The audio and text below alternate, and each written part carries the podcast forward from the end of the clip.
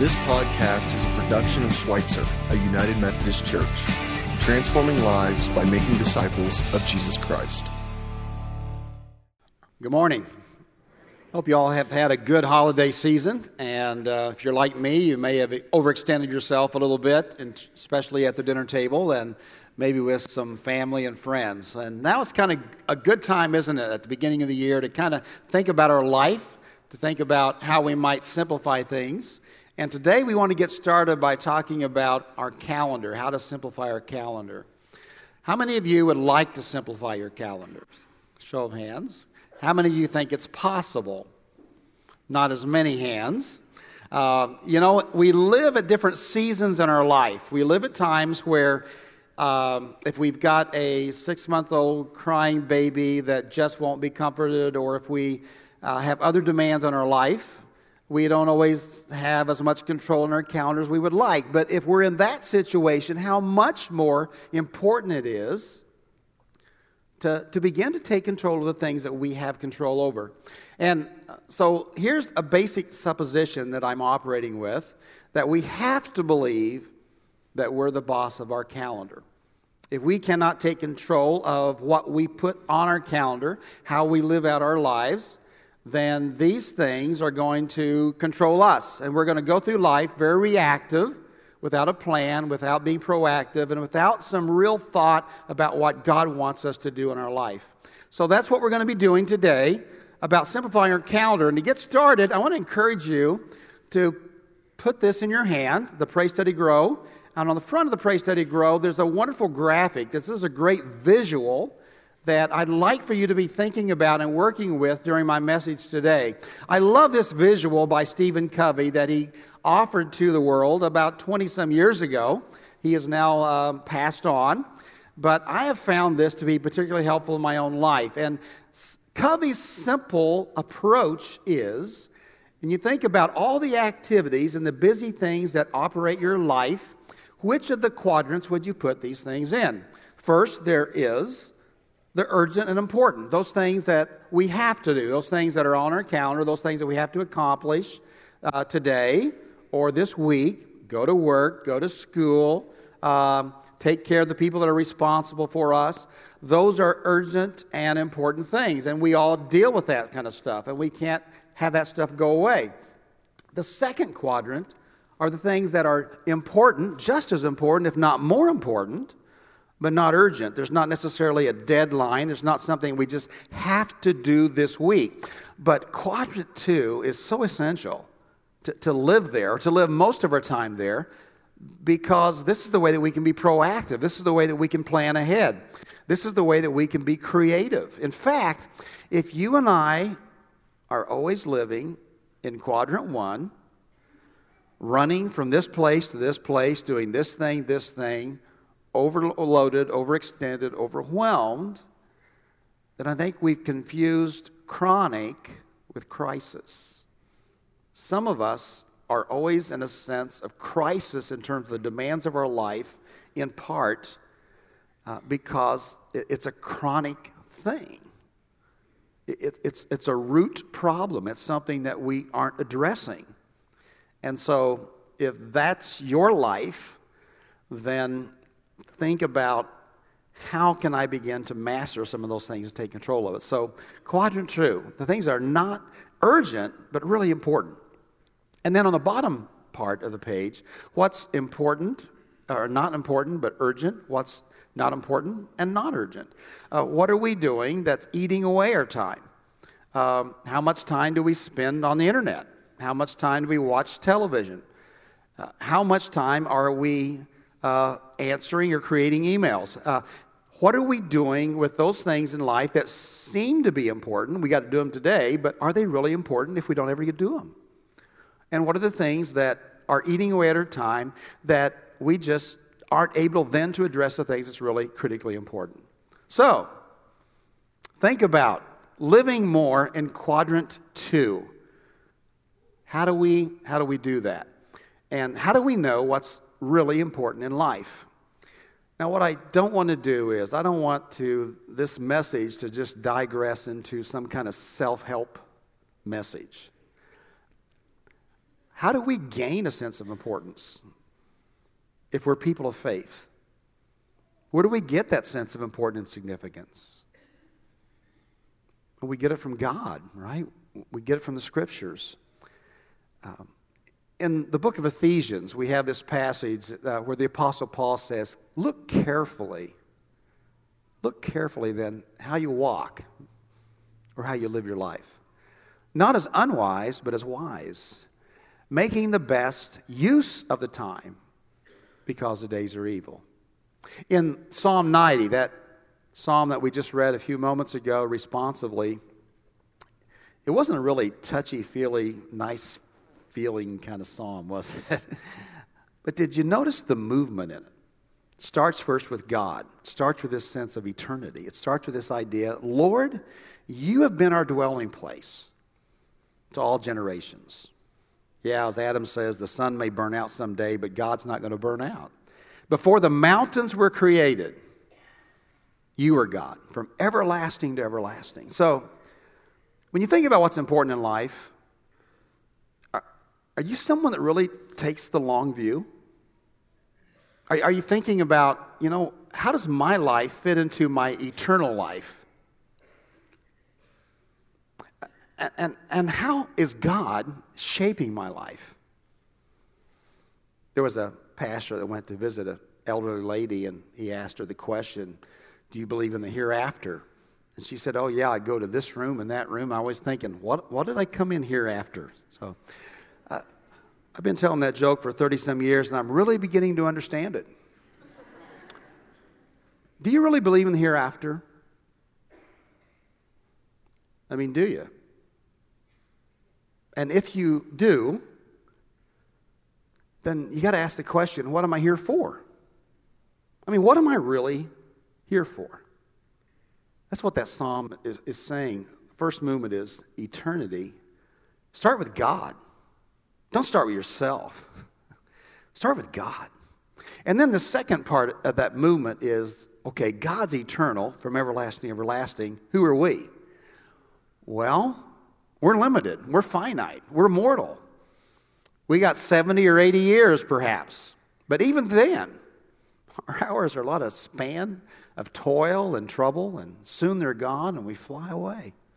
And so, is there a sense that, you know, I've, I've got so many days here. What am I going to do with this precious gift of life? Do I recognize my mortality, my finiteness? The final movement in the psalm then is wisdom. So teach us, God. Teach us to count our days so that we may gain a heart of wisdom. Satisfy us in the morning with your steadfast love, so we may rejoice and be glad all our days. Let your work be manifest to your servant, and your glorious power to their children. Teach us, God, to count our days. How do you do that? There was an elderly guy that uh, was talking to this young guy, and he was saying, You know, when I was 55 years old, I started doing a little bit of math. And I thought, you know, if I live to be 75, the average age of a male in our culture, if I live to be 75 and I'm 55, how many Saturdays do I have left? And he counted, he's got about a thousand Saturdays left. And so he took a thousand marbles and he put those marbles in a jar. And every Saturday, he pulls out one of those marbles to recognize that he's only got so much time left. And if Saturday's your day that's got more flex time, what are you doing with that Saturday? How are you spending that Saturday? Now, there was a time for 10 years in my life where I was always fixing blueberry pancakes for my kids every Saturday morning. I loved that time. Jonathan was back for the holidays. I asked him, hey, how would you like some blueberry pancakes? Oh, not really, he said. Uh, I recognize that that time in my life is gone. Now, I still made blueberry pancakes for Susan and me yesterday, uh, and they were good.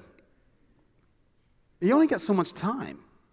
What season of life are you in? How are you spending your Saturdays? And so the old guy says, Today I'm pulling out my last marble. I'm taking my wife out to dinner. And I realize that whatever time I've got left then is borrowed time. You know, the key in life is don't, don't run on your marbles before you accomplish and do and fulfill what you're here for. What you're here for. So, this whole idea of simplifying our calendar, I'm not getting in the weeds with you, but I'm trying to take the broad view with you. So, let's do that. Let's go back to simplifying our calendar. And you think about quadrant two, I want to I wanna ask you to think about three main categories for a moment. Think about your work life. Um, you may be um, um, employed, underemployed, uh, unemployed. You may be in school, that's your work life. You may be retired and you may be giving a lot of your time to work to help other people. But what do you do with your work life? What did you like to do as a kid? What kind of work did you gravitate toward? Are you getting to do that as an adult? What gives you energy? What draws from your passion and your personality and your experience? How do you bless other people with your work? How is that satisfying, not just to you, but to other people? Think about your recreation. What do you do to recreate your energy? What do you do that puts fuel in you? What is it that puts energy in you? What fills your tank? What fills your tank mentally? Do you like to read? Um, if, even if you don't like to read, you got to read something, right? You got to read something. Or get on YouTube, but, but what do you do to expand your knowledge and your wisdom and your understanding? What do you do to stretch your muscles? What do you do to expand your spiritual life? What do you do that recreates you and replenishes you and renews you on a continuous basis? What do you do in your relationships? Do you tap onto your phone? Uh, I'm going to be home this night and this night and this night. If I'm a parent, if I have family, are we going to share meals together?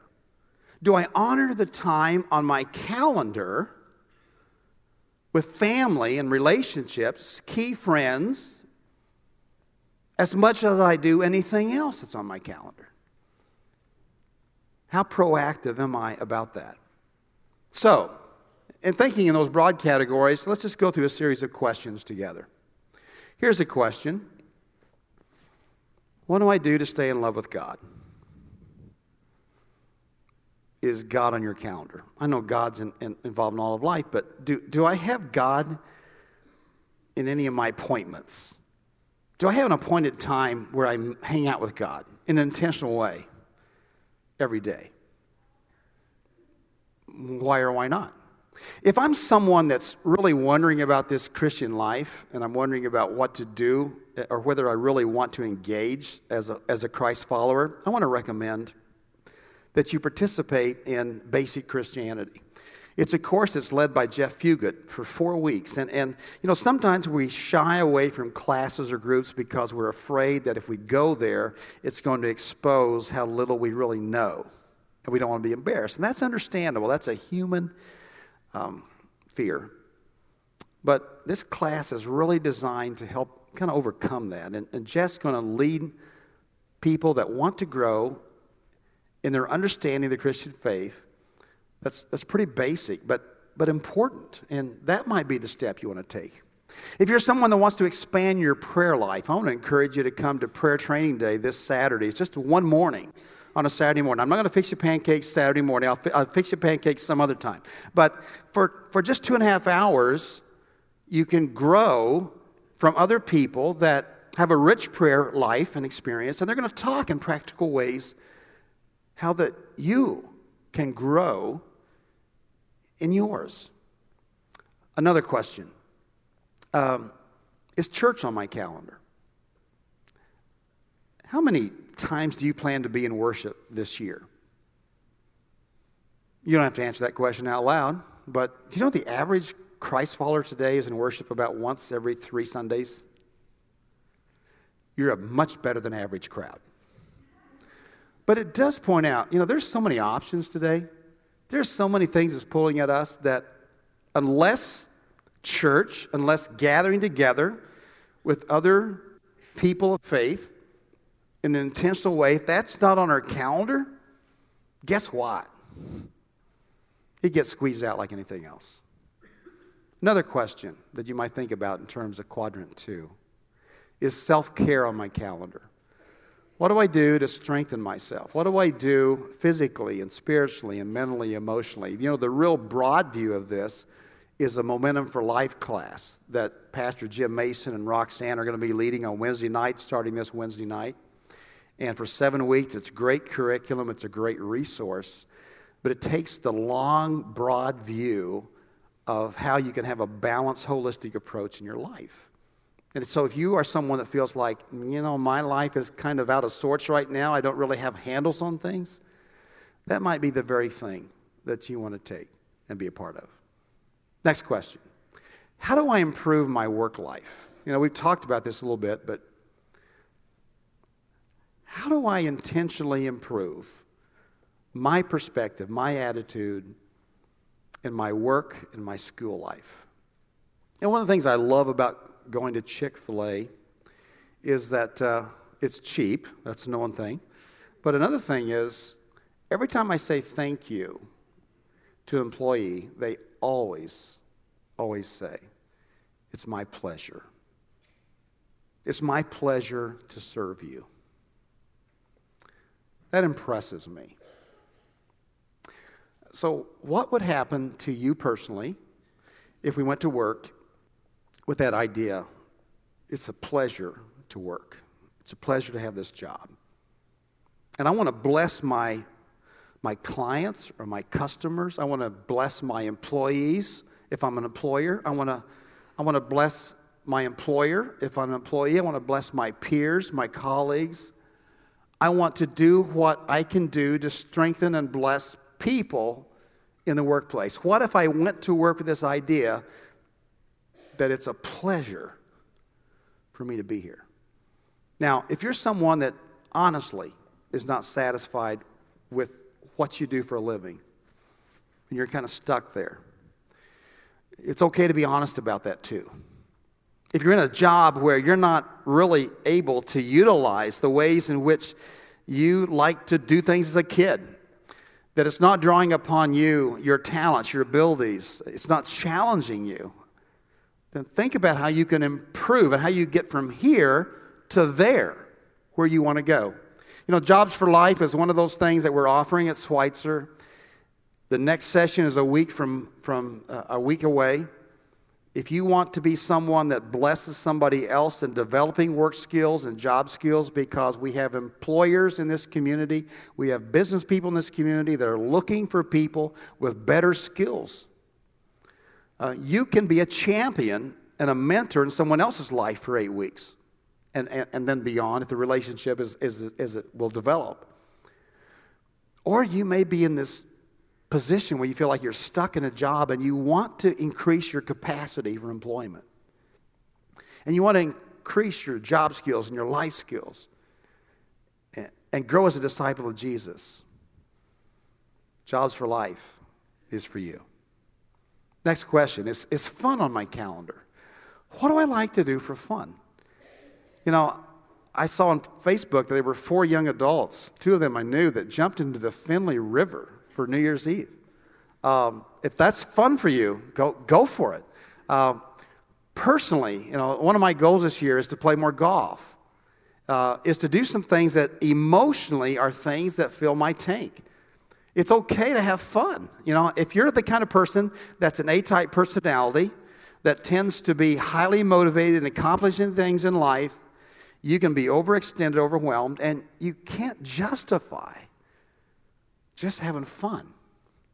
Um, I identify with that. Uh, I'm going to have more fun this year. Last, last night, we played games as a family, and, and I won, and I was having fun. I'm competitive and I own it. Uh, what is it that fills your tank? What is it that's fun for you? Another question uh, Are the people that are most important to you prioritized on your calendar? We touched on this a little bit earlier, but do they know it?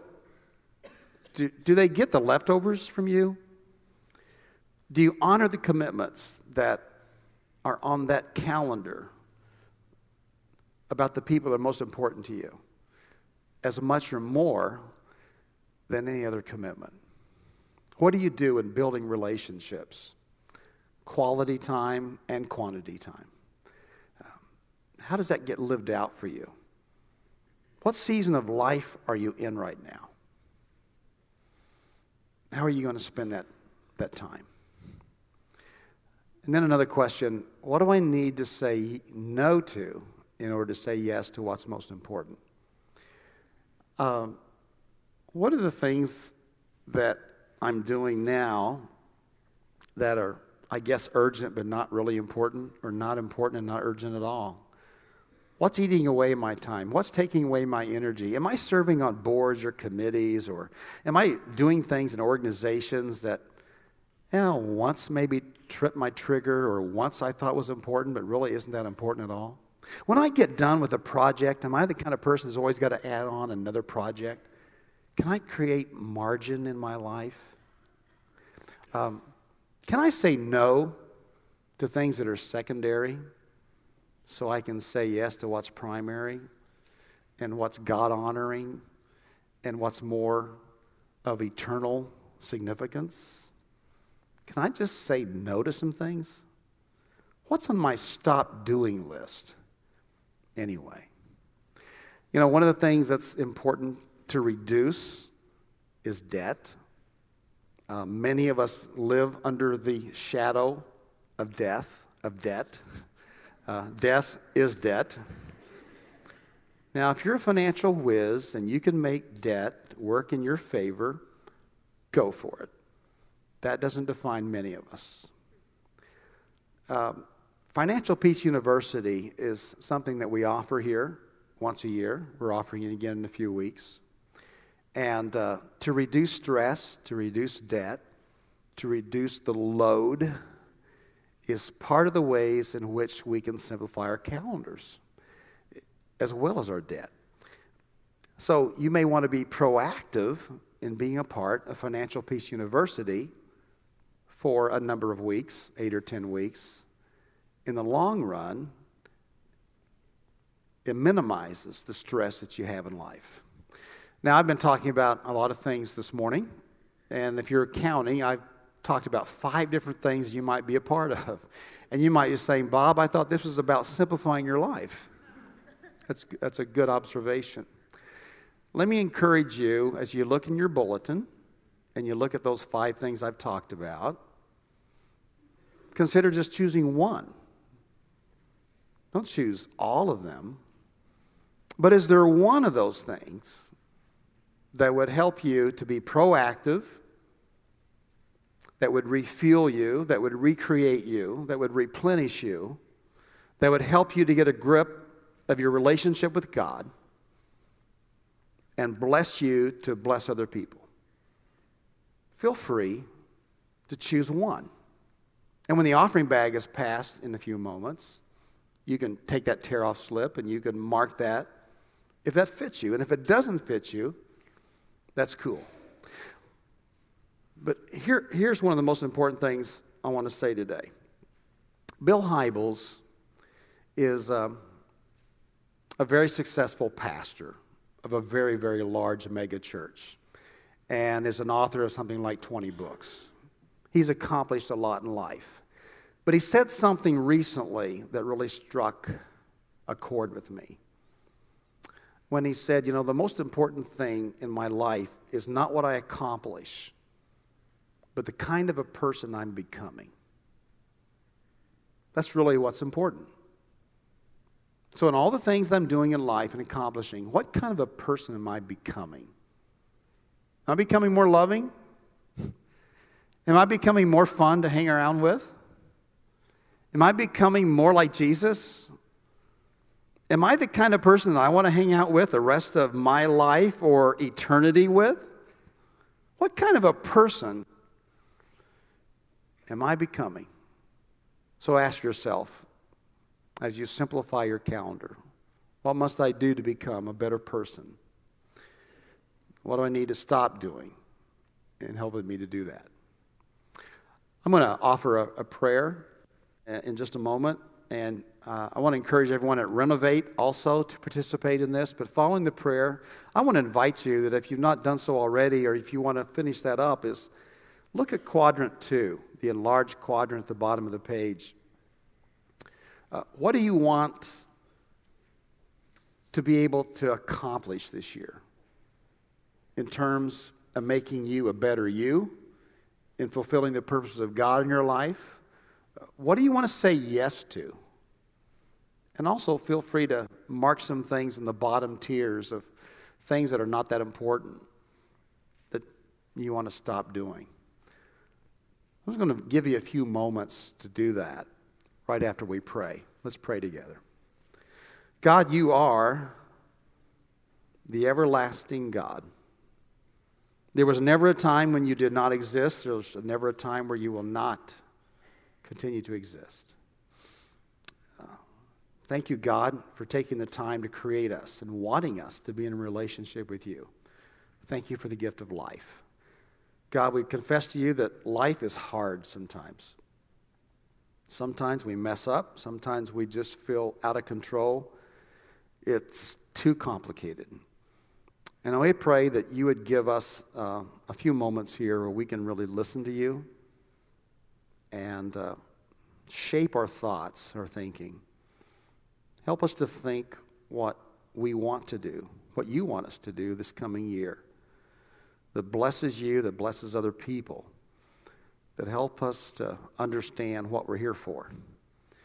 Help us, God, to simplify our calendar. Help us, God, to simplify our life. In the name of Jesus, we pray. Amen.